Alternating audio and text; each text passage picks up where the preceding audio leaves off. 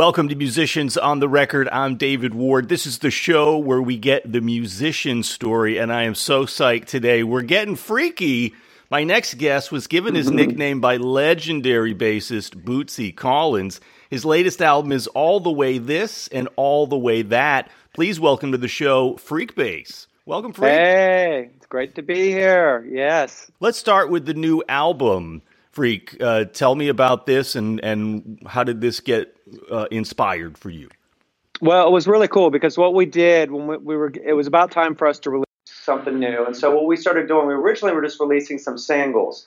So uh, we about a year or so ago, we kind of released a single every two to three months along with an accompanying video. Those songs recorded both in New York and in Cincinnati um, produced by a gentleman by the name of Itaal Shur. Itaal, most people in the music industry will know him. Is uh, he's one of the co-writers of the big Santana hit "Smooth." Um, oh, wow. um, him and him and Rob Thomas wrote it together, and um, uh, they won a Grammy, all kinds of great stuff for that. But he, um, you know, he's also he co-wrote Maxwell's first album, uh, uh, Urban Hang Suite. Did a bunch of stuff with Jewel, all kinds of folks. But long story short, so he uh, he's an originally Cincinnati guy. Lives in New York. Lives in New York now though. But um, he uh, approached me about you know doing doing some songs. So we kind of started with those, and it got time to do you know hey let's release a full album now. So I was on the road with a uh, gentleman by the name of uh, Alan Evans. Alan Evans is a drummer for a really great group called Soulive,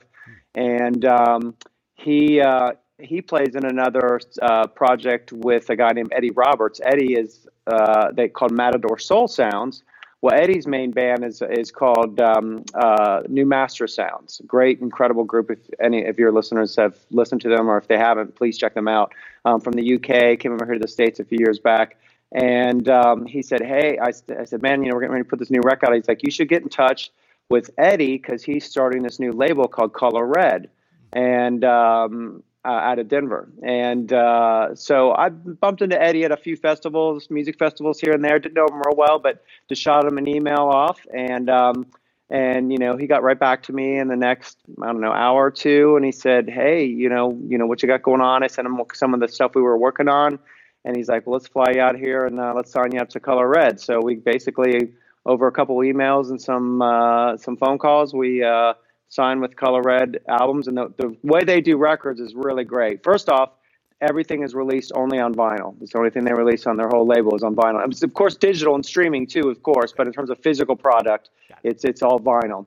And um, also, when you go out there, they have a studio out in Denver, Colorado. You're recording straight to tape, and when I say tape, I'm not talking like virtual, like Pro Tools version of what tape sounds like.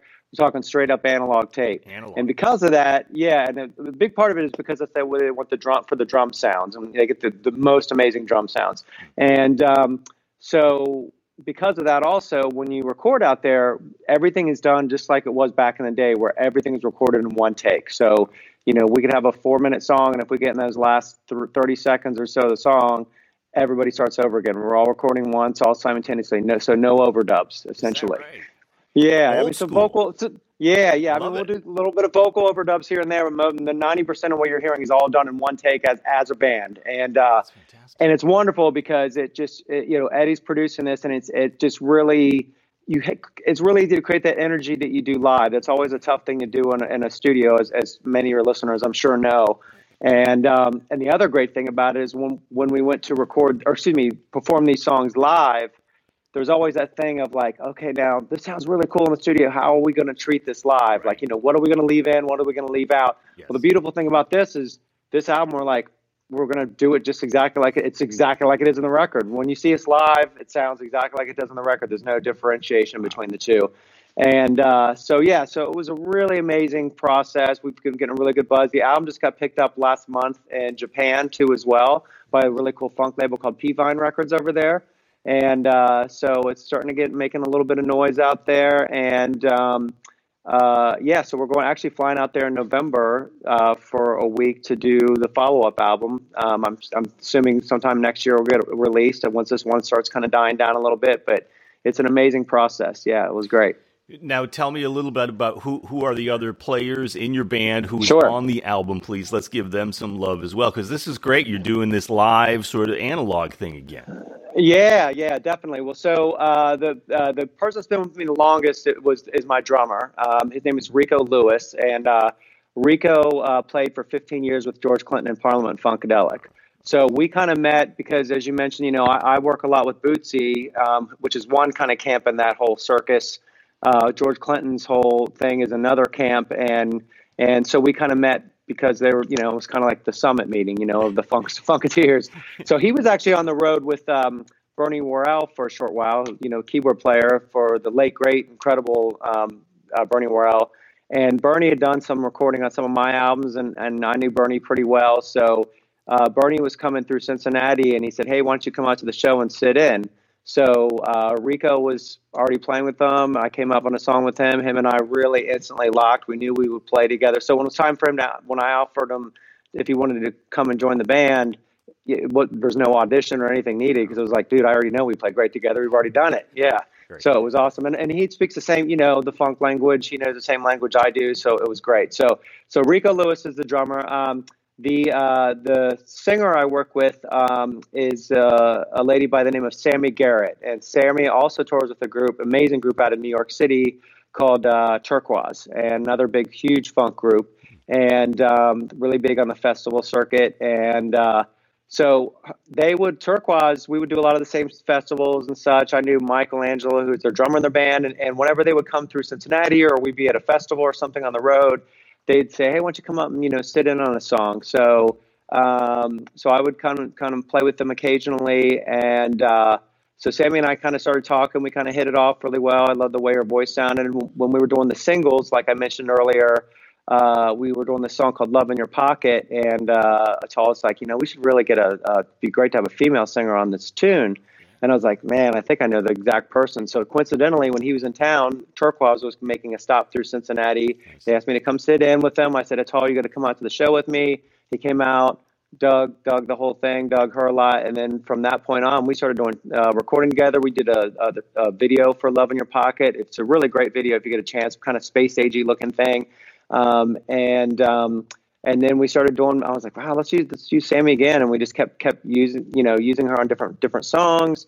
And then we would sit in in shows together. And you know i finally came to the day i was like you know sammi you're playing with us all the time. Why don't you just be in the band make right. it easy you know?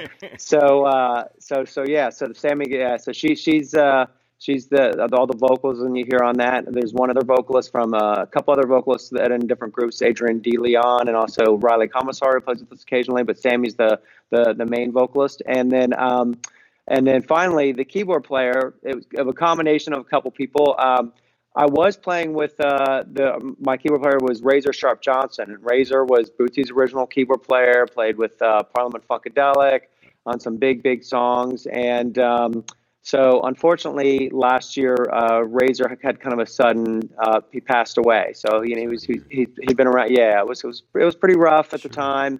Um, but he and we were kind of that's what we first started doing the singles. But as as we kept going on, um, there was a key there was a band out of Cincinnati called uh, Foxy Shazam, and and a really good group, big group. They were on Capitol Records for a while, did a bunch of touring and stuff, and um, they play. Cincinnati has this. Um, thing called the Cincinnati Entertainment Awards that happens once a year. It's kind of you know recognizing uh, the the Cincinnati music community with with like an award show, and they have performers each year. And I think this was probably 2007, 2008. Not, oh my gosh, I guess it was over 10 years ago, which is weird to think about. But um, uh, Sky was playing with Foxy Shazam there.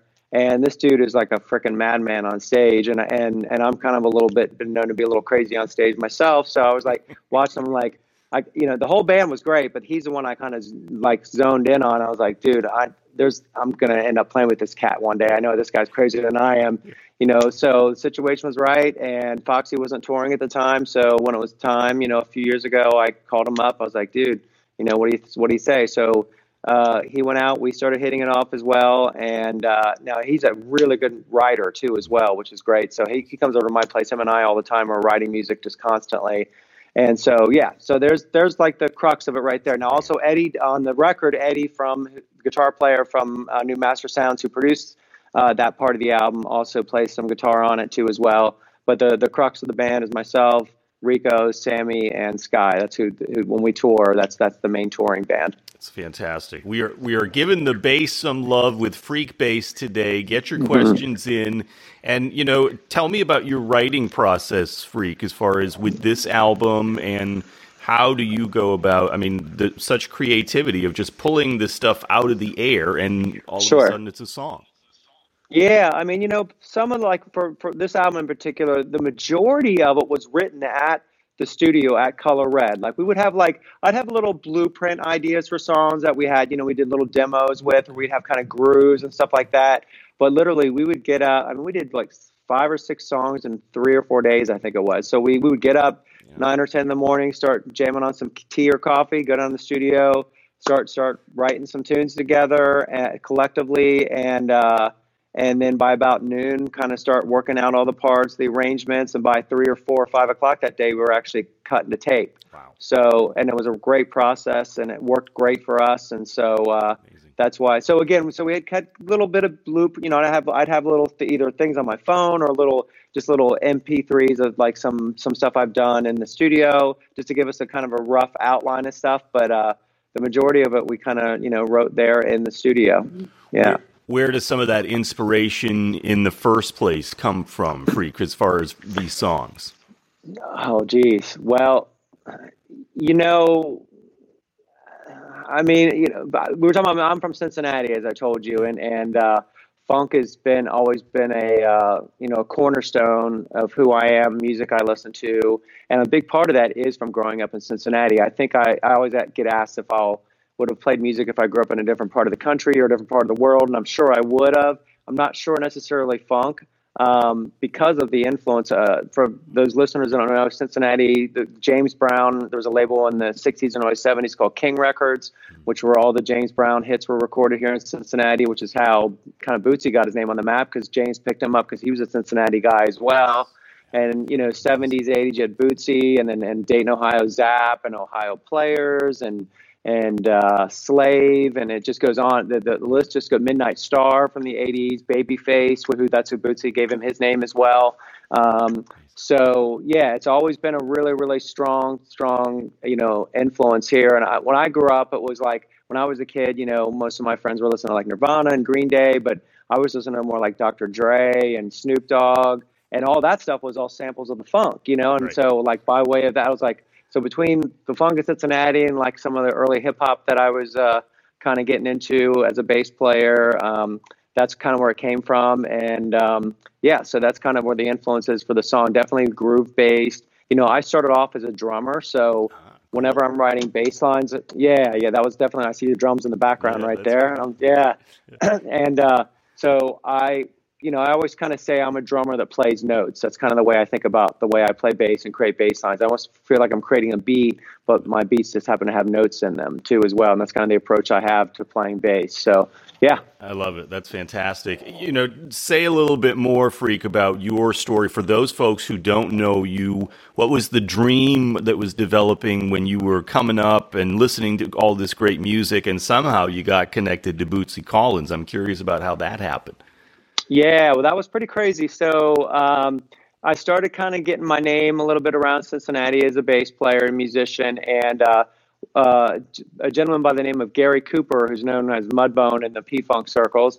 Um, he was in a band in the '80s. It was his band called um, uh, Sly Fox. They had a big hit called "Let's Go All the Way," and um, so like this is like late '90s, early 2000s, and uh, he was um, kind of looking to put that band back together again. And um, so I would start going over his play. He kind of heard about me as a bass player and asked me if I wanted to play on some demos of his. And I was like, yeah, that'd be that'd be awesome. And and uh, so I didn't even know the P Funk or Bootsy connection with him or anything at this point. And uh, so we go over to his place, and he'd have, he'd like in his in his studio, he'd have like videos on in the background, and I'd see him. I'm like, wait a minute, you're on stage with Boot. What are you doing on stage with Bootsy Collins? And he, and and wait a minute, you're singing all the hits with Bootsy Collins. What's and you're singing all these songs I know by Bootsy Collins. And he's like, oh yeah, yeah. I, I forgot to tell you, I also, you know, I'm, I'm Bootsy singer too as well. And I was like, okay. Yeah. So um, so we started getting real tight. He was kind of like my first foray into like really knowing the funk and the funk, like in a funk school almost kind of fashion. And uh, so uh, Zappa had a couple years after that. He there's the, that label, which is this is ironic. Remember I told you about the label called P Vine Records, yeah. picking up our album. Well, back in whatever 99, 2000, 2001, they were putting out. Uh, uh, they do a bunch of funk stuff, and they were putting out this uh, album, which was a Jimi Hendrix tribute record. Mm um, of songs written by different funk bands about Jimmy, not cover songs, but songs written about Hendrix. Okay. So, so Mudbone asked me, Gary Cooper asked me if uh, I'd be interested in playing bass on the demo for this. And it was him and uh, Michael Hampton, who's known as Kid Funkadelic in the uh, P Funk world. And um, uh, I said, well, yeah, of course, that sounds great. And he's like, okay, cool, cool. All right, well, we'll be we're doing it Thursday, doing it over Bootsy's house, and then uh, his studio, and then and I'll pick you up, blah blah blah. Like just kind of off the cuff, I'm like slow down. Yeah. Wait, where where are we doing this at? And he's like, oh yeah, Bootsy's producing and engineering it. I'm like, oh okay. Yeah. So it was like that little cartoon thing where I was like, did the, the thing, right. and uh, so you know, I went out. You know, Thursday came around and he brought me out to this to Bootsy's place, and uh, you know, I mean, he opened the door. He looked like he was like 20 feet tall when he opened the door, and uh, but just instantly there was a uh, very warm. I mean, anybody that meets Bootsy knows this. He's like got this very warm aura around him. Very, very. He's not doesn't not standoffish at all. He's like a very, very giving person.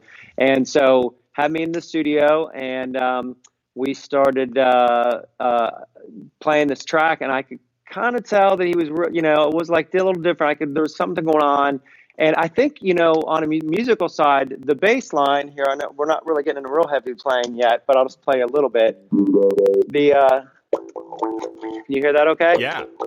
Okay. So the bass line was something really, really simple. It was like, um, uh, it was like,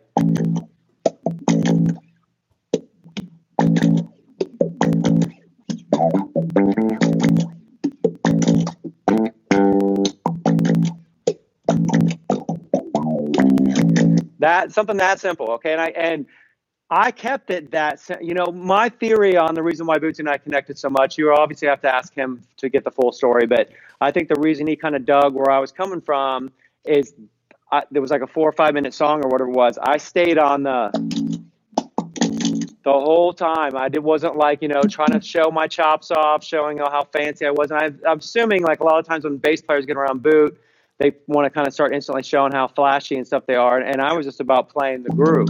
Now, it helped a lot because Bootsy was running me through his rig in the studio. And I mean, if you just barely touched it, I mean, it shook the whole, it was so, not just loud, but just like moving, you know, glasses could break, you know, and it was, which was awesome as a bass player. I was like, this is great. Right. So, and I was running through a bunch of crazy effects and I, and I kept messing with his effects. And he's like, as the session went on, he's like, man, you got that freaky bass thing kind of going on. And then as the, I don't think he knew, could remember my name real well because he just had met me. And so as the net went on, he's like, like freaky bass thing started becoming Hey Freak and the Hey Freak bass. And then people in the, around the, the studio started calling that. And that's kind of how the name kind of like stuck from there. And so from then on, he just started calling me Freak Bass. And that's just kind of what stuck. Yeah. I love it. When Bootsy Collins gives you a nickname, that's an honor. That's high praise, right? Uh, yeah, it was cool. I, I felt it, so it was good. Yeah, it worked out great. That's fantastic. What did you learn? What's the what are some of the biggest things you've learned from Bootsy? You know, of course, when I when we first hooked up, I was like, I'm like, oh, I'm going to learn all this great bass guitar stuff and all this kind of stuff. And there was part of that, but uh, but the majority of it was he really got me schooled on how to get around in a recording studio and the difference between recording a studio track versus a live track, the way you approach your playing for, for each type of uh, version of that song, um, you know, how to do programming. Uh, we, we were using an MPC 2000 sampling uh, sequencer. So, um, you know, he really showed me how to get around on that and about recording uh, equipment. So that was a big part. And then also just, we, you know, I would go to the studio for three or four hours. We would just sit there and rap. And it was mostly about the music business and just basically keeping your you know, this business, as we all know, I mean, you can have the highest of the highs and the lowest of lows. So it's like, you know, it's like a roller coaster. And if you let those highs or lows get you, you'll just be an emotional, you know, train wreck. And uh, so he really kind of, you know, put me, you know, on that good path of just being, you know, don't get too, you know, overly excited about something really good happens because then when something that not so good happens, you're not going to go the other way too as well. So it's kind of more keeping an even keel. You know, be as crazy as you want on stage, you know, but when off stage, just kind of keep it even keeled. And uh, so, yeah, I mean, he's definitely from the you know teach a man to fish versus give him the fish school of thought, and uh, that was huge. And um, you know, and you know, every day I'm just you know blown away that I met this. I mean, he's just for anybody that and, and you're listening or watching audience. If you ever get a chance to to meet this man or, or see him, he's just really just an incredible person and you know incredibly talented, obviously too as well. Great, great. Everybody knows him for his bass playing, but he's an incredible producer, writer, all that kind of stuff too. Is which is kind of the phase of the career that he's in right now, more being almost a production mentor type, almost like a Quincy Jones type cat. Wow and um, yeah, so it, it, was great. Yeah, amazing. Freak, can we talk about the music business? You mentioned that, and that's a, a thing that I talk a lot on my show with artists about the the ups and downs, as you mentioned, the the highlights, the challenges. Yeah. And and some of the stuff that you've been through, both the the pros and the cons, and what how you might advise a younger musician that's coming up. Sure. Today. Yeah, well, like I mentioned in the conversation about like I would have with Bootsy, is this you know you really there's just so many like especially when you tour touring is the thing you gotta like it's it's real easy to get on that that um you know that treadmill and then you just keep going want to keep going and go faster because the thing is when you're going to a different town everybody you know when you're playing in a new town each night people like that's their party. They're there for you. That they've been gearing up all week for this one night for you to be there. They don't understand you've been out seven, eight, nine, ten, whatever long you're out at that point. And um, so, you know, I'm not saying to go hide in a corner or anything at the same time, but you definitely want to try to keep remember that you have a show to do the next night and the next night and the next night and the next night. So you just want to kind of keep everything on an even keel, whether being, you know, I mean, it sounds almost like, you know, like a mom and dad thing, but it's like eating well on the road. You know, I mean, this is everything in life in general, but right. just definitely on the on the road. You, you, know, trying to eat as healthy as you can, um, drink lots of water, try to get as sleep is like a, a luxury on the road. So you know, one thing I, I almost like they should have. I almost like wish a music school they could like set up like a like a fake van or or bus in the school. Right. And today, kids, we're going to learn how to sleep sitting up, right. you know, and that, that should be a course. You Absolutely. know, I teach that course. Yeah. And uh, because you just learn, you know, you got to learn how to sleep in different ways you didn't think you could do that type of thing too, as well. And it's don't you know it's all amazing too. I mean that for that you know hour to two hours you're on stage, it makes it all worth it. But you just got to kind of gear your whole vibe around that for touring. Now, as far as just the, the daily type things, um, you know, just again, not getting too highs on that. I mean, there's going to be some great things that are hopefully going to happen for you in your music career. But even when those things happen, kind of just, you know, obviously enjoy it and relish in it too as well. But just realize that's just one part of the journey, and there's a lot more to the journey than that. And it is this this music business. I mean, it's it's a journey. You know, it's it's uh, and the journey is actually the can be the most fun part you know? You think you're always like oh if i just get this and I, you know i've done that so many times. If this just happens in my career well i had that happen and it's like yeah but i want more you know? It's, it's always more. So just enjoy the journey as much as you can i guess is, is a way to, to phrase that too as well and I'm and now I'm like I'm really thinking about that class. I'm gonna have to get a hold of Berklee and see if they want to teach sleeping in the van class or something like that. you got to teach that class, freak. That's I know. I'm down with that. That's a that's a, a real life uh, class experience, right?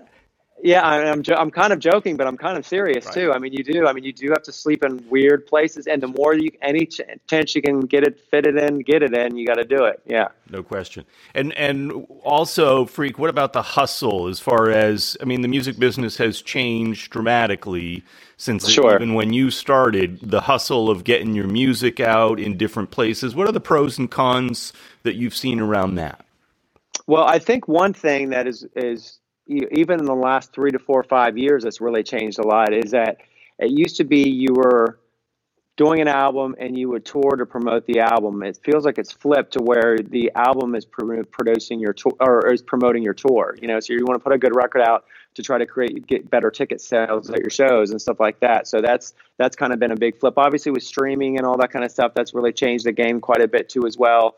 Um, but I think it's all exciting because you know things like Spotify and Apple Music you can kind of start, you know, and, and obviously with Facebook and Instagram and stuff, it's so easy to like target where, you know, if you can just create whatever your fan base is, you know, no matter how big or how small, if you can like target those those those fans and supply i mean you'll be you'll have a career for your whole life you know and it doesn't really matter how big or small they are as long as you are loyal to the you know you have keep a relationship going with this but that's the best thing i think about social media is that you're able to have that one-on-one relationship type thing. I mean if someone sends you a, a message on facebook i mean i try to as much as i can to answer it as quickly as i can. Um, and uh, you know it's again it's about creating those relationships and with that that you know that niche audience whatever it is like trying to you know make them you know maximize that that potential as much as possible. And the other thing i would say too as well is also is trying to keep product con- constantly moving, some kind of new music. You know, like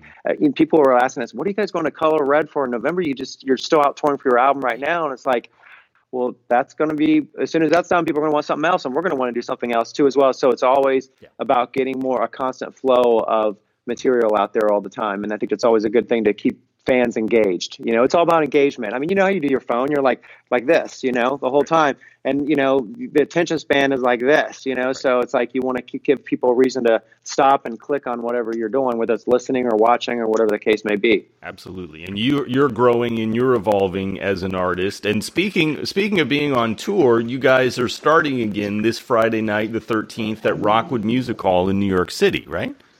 Yeah, yeah. Well, we're going to be the night before. We're actually in a music festival outside of Boston called Wormtown Music Festival, and um, and then yeah, you said Friday night we are playing uh, Rockwood Music Hall, and um, uh, it's called Stage Two at Rockwood. I guess they have a couple stages, but we're playing there Friday night at uh, not, uh, I think doors are nine. We play at ten o'clock, and uh, super excited. Sammi's hometown. Sammi's from uh, she's from New York City, or her parents live in Manhattan. She grew up on Long Island. Nice. I think she she lives right outside of Brooklyn right now, so it's kind of like a hometown show for her.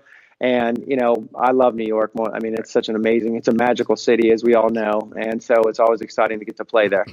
Yeah, and and freak, say again. We we lost the feed a little bit. Say again where you're playing the night before on that Thursday too, please. Sure. The Thursday we are at a music festival. It's called Wormtown Music Festival. It's in I believe Greenfield, Massachusetts, which it's basically outside of Boston. Right and it's it's an amazing festival. It's been going on for many many years. Some amazing acts play there, and uh, we're doing the first night there. So I think we're doing like a late night. The first night they kind of do like a late night, kind of bring everybody in and get a little crazy even that first night. So we're kind of like popping the cork that first night. So it should be really fun. I love it. It's funk, it's freak bass, and the Bump Assembly. I love the name of that band. That's fantastic. It's oh, really thank great.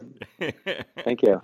Um, well, it's definitely it's definitely a collective, so so it makes sense, you know. You bet, no question. And the mm-hmm. whole the whole vibe between you you guys and the audience becomes the collective as well. There you go. Yeah. Say a little bit more, Freak, about some of your inspir. In addition to Bootsy, some of your inspirations yeah. musically, whether bassist or otherwise, and any important teachers that came into your life. Sure. Wow, that's a great, great question on both. So, um, as much as I love funk and uh, you know funk is who I am and how I breathe. You know, I was growing up. I was like as much as into that, I was into Rush and Geddy Lee, and of course, like every bass player, I went through my Jaco phase, like where I wanted to be Jaco, Like everybody, you know, went and got a bass, ripped the frets out, the whole nine yards. You know, so uh, so yeah, so those have definitely been, you know, and I've always been roaring to the like I mean, I, I, love groove and all that kind of stuff, but like what got me into funk, it wasn't just the groove, it was the songwriting too, whether it would be Stevie Wonder or Sly and the Family Stone, bands like that, where like the, you know, even if you took all the, the drums and the bass away, you could still play it on, a, on an acoustic guitar or piano and the songs would still stand up, you know? And to me, that's, that's the ultimate sign. It's all, that's, that's what has the, that's what makes things like songs immortal is when they have that kind of, the song, it, it's about the song, you know, too, as well. And uh, so, yeah, like I mentioned, Stevie Wonder, you know, David Bowie was a huge influence of mine. Um, I loved the musically, yes. uh, what he did multimedia. Same with Talking Heads, David Byrne and Talking Heads. Same thing, you know, where it's all about because you know to me music is you know the music's a big thing, obviously the main part of it, but also there's the visual side of it too, which is you know whenever I'm on, I'm from that school, it's like if you're going to see a show, it's a show. So it's it's you know it's it's the whole thing that goes along with it. And, you know, artists like Bowie and George Clinton and Bootsy and those are it's always been the ones that have. And I think the visual thing is kind of a byproduct of what you're doing musically. You know, um, if I got up on, you know, I'm sure there's a lot of people are like, man, who's that crazy guy wearing that crazy clothes on stage? And it's like, you know, if I probably saw someone like me, I might say that too. But if I got up on stage with like t-shirt and jeans on, I would feel silly, you know. God bless you if you do that and that's your thing. That's great. That's that's your vibe. But but for me, it's just it's just it's just a different kind of approach, and uh, and I think it's from the artists that I mentioned too, being being influenced by them so much too as well. So yeah, you you got to feel that energy as well, right? So sure, yeah. definitely, yeah. Now, the other thing I was curious about too is you do a show like this as well for bassists. Say more about that, Freak. Yeah, well, yeah, I got a few. Th- so on that vibe, um, and I'll I'll do a little bit of, of, breaking news here too as well on your show. But let me start with with uh, so I write for a um, a magazine called Bass Musician Magazine, where I I have a feature each month which is called Bass to Bass, and uh, it's where it's me interviewing another bass player. And um, uh, you know, I've had uh, Mike Gordon from Phish, uh, uh, Stefan Lessard from Dave Matthews. I've got um, coming up this month. I've got a, I don't want to tell that one yet because it's gonna be super exciting coming up. It's it's a biggie though. But and um, um, uh, uh, so it's been it's great because I kind of come in a kind of a quirky. You know, it's more about a bass player talking to another bass player, kind of like not not just hey, what pedal do you play, but like you know, being on the road, what's your favorite truck stop to stop at, or whatever. Just some some more quirky questions that might be you're not your normal questions. Great so. I do that monthly. I do uh, with them. I also do uh, about once a week. I do something called uh, Bass Camp, which where I take a pre-existing song um, from any era and then I add kind of a new bass line to it wow. too as well. So yeah, you could, they're all posted on my Facebook and YouTube page and stuff. So can you give us and that's really. Sorry. Uh, no, no, no, no. I'm trying to think of one. Like, uh, what did I do recently? I mean, I'll do. I mean, I'll be all over the map. I'll do something. Um, you know, uh, I did an old, there's an old 80s song by Grace Jones called I'm Not Perfect, but I'm Perfect for You. So I did that. And then I might do something more, uh, uh, more current, like, um, um, trying to think of some, somebody we did. Oh, I did a Marshmello song. if your view, viewers know Marshmello, but he's a big, big DJ, dresses like a marshmallow. So I, that was one of my first ones I did. I did a Marshmello one too as well, and then just kind of put a different spin on it. You know, additional bass track on it too as well.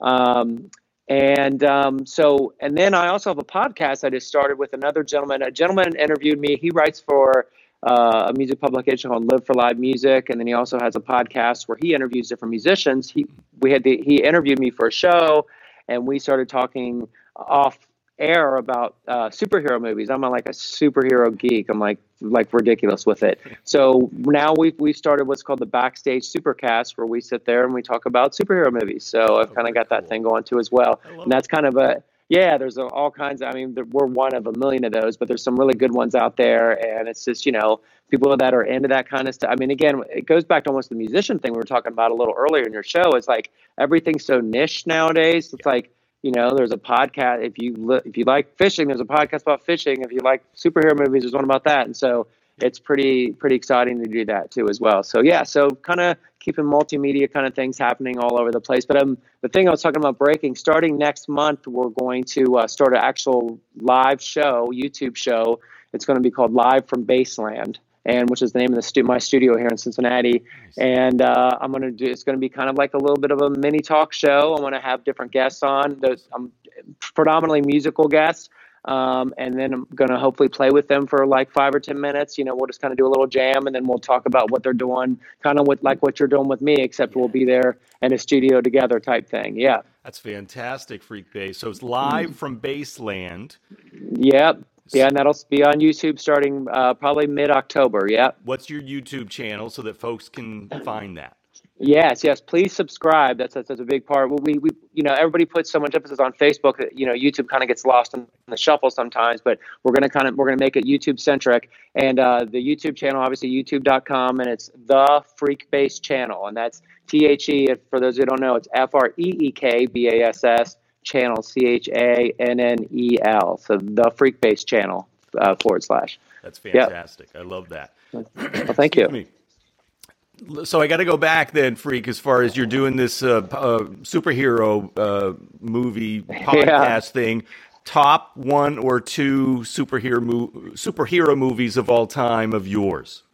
Oh my gosh! Well, you know what? As I think we're getting my my top might change here in about a month because they're getting ready to release that new Joker movie comes right. out in a month with right. Joaquin Phoenix, yes. which it, it, just won the, the the top award at Venice Film Festival. I mean, it's like the first comic book movie that's ever done that before. So, and I'm a huge Joaquin Phoenix fan. But what I've seen already, probably, I mean, there's so many good ones out now. If I had to really choose, it would probably be the Dark Knight, which is you know Christopher Nolan's you know uh, class. You know it's now a classic, even though it's not that old, but it's right. uh you know, and even and then second will be Batman Begins, which is his first one. You know, those are just done. Yeah. I really like when they they take uh, like a superhero and kind of make it seem like is it like with Nolan's where if that person really was in our society, it's not some. I mean, I love the Marvel stuff too, and that's sure. great stuff too as well but the Nolan thing, the, the realism of it, I you know, and, and Batman, you know, he doesn't really have superpowers. He's just kind of this eccentric guy with some some issues, you know, and uh, and uh, so yeah, so but like I said, when this this Joker movie comes out next month, I mean that, that may change everything. You know, I'm super excited about that, and of course, I love all the Marvel stuff too. I mean,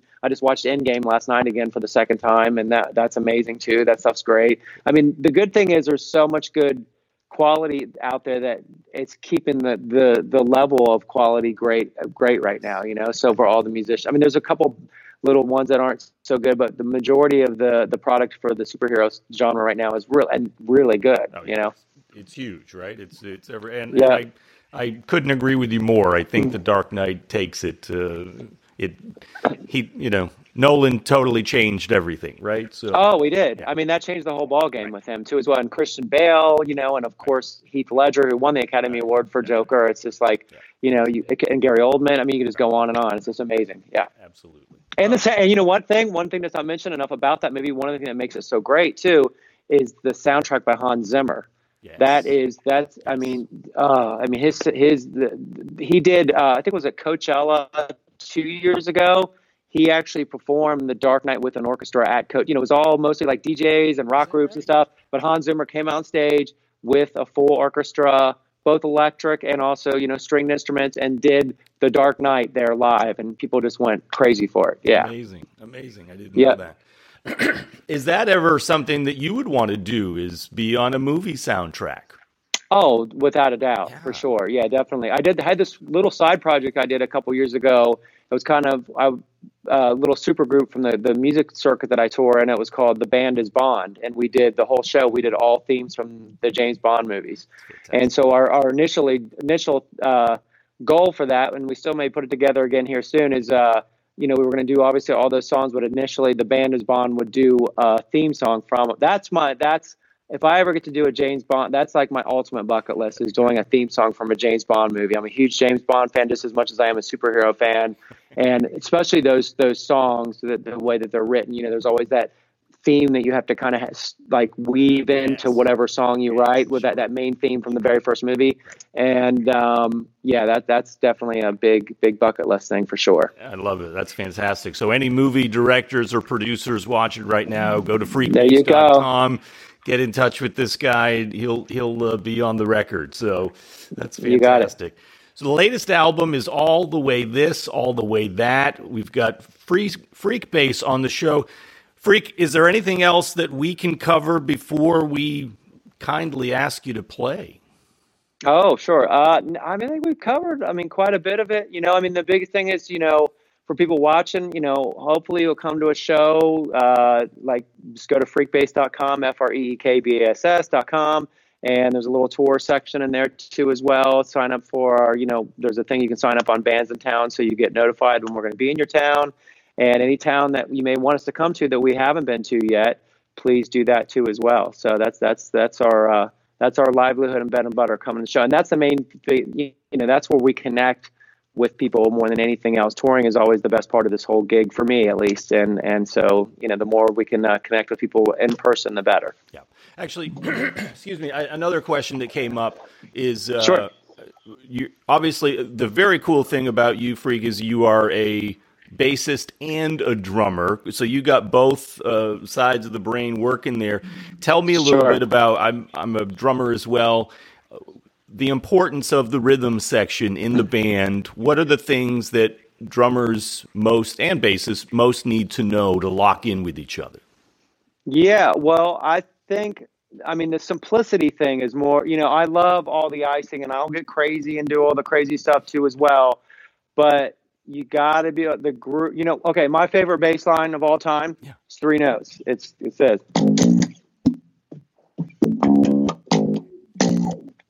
And you know what what Ja- that's James Jamerson. Papa was a Rolling Stone. That song, that real song, not the single version, but the real version is 12 minutes long, and he plays that exact bass line the full 12. Does not put any kind of fit. It's just so you're pl- the space, and maybe this is kind of a good thing. The space is as important as when you know when you're not playing as much as important as you are. Make the space part of the music too as well. So and so yeah, start there too as well. Start simple and uh, you know again the I love all the icing, but you got to make the cake taste good before the icing will taste good. It doesn't you can only you, you can put so much icing on it, but the cake's not there in the first place. It, you know that it's not it's only going to go so far. I love it. I love it. It's all about the groove. It's your friendly neighborhood Freekbass, everybody. Freak, thank That's you so right. Thank you so much for being on the record today. This is awesome. Can we uh, can we be so so lucky to have you play a little bit on the show? And um, we might need you to back up a little bit just so that we can see the Yeah, bass. so you can see the bass. Yeah. how's that? Is that better? Yep. And I'm going to turn my stuff off here and just get out of the way. Let you do. Yeah, cool. And then and after I'm done playing, you're gonna jump back on and we're Yes, say goodbye, or we yes, just we exactly. okay, good. And so I'll tell you about. I'll just play a little bit of this track. This is uh the opening track off all the way this, all the way that. It's a song called Knuckle Sandwich, and um, it was a song we were working on in the studio. we're kind of getting to the end of the recording, and Eddie, who is the producer, Eddie Roberts, he's like, you know, do you have anything? you know, just kind of a real, just nasty, thumpy groove, you know, because a lot of the stuff I'm doing on the album, I'm doing a lot of finger kind of playing stuff. And, uh, but, you know, I'm kind of known for, and definitely live, I'm doing really just beating the heck out of this thing. So we wanted to kind of take that approach to the song. And so uh, the song is kind of built around this bass riff that I'm doing. So I'll just do a little bit of it here too as well. And it's kind of for, for you musicians out there, there's a technique that I do. I call it the double thumb technique. Other players like Victor Wooten, uh, Marcus Miller, people like that do it as well. But it's basically, as opposed to just like thumping, like which is what I'm doing right here, you're also going through the string and coming up on the string. Mhm. So it's almost like uh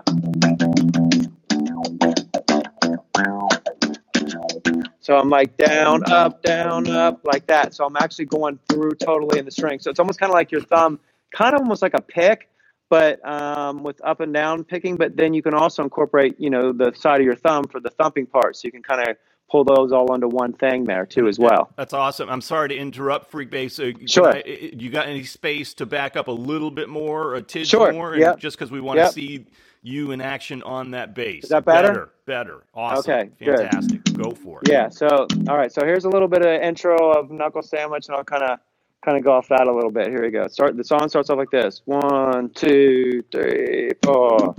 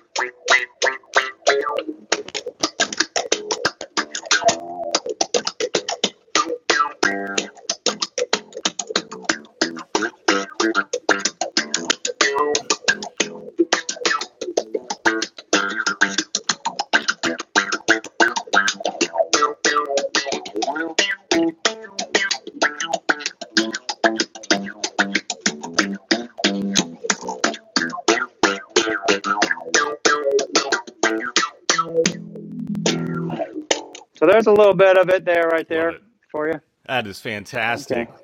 man. Thank you, thank you. I could feel that all the way over here in the Motor Studios in Portland, Maine, man. That is awesome. All right. Man. That's wonderful. Great. Yeah. Freekbass, thank you so much for being on Musicians on the Record today. Have a fantastic tour. Folks, go to freekbass.com, get this man's music. It's Freekbass and the Bump Assembly, right? That is correct. Yeah. Yep. Going on tour soon. Thank you so much, Freekbass, for being, uh, being on the record. Well, thanks for doing what you're doing, and uh, thanks for having me on today. I appreciate it.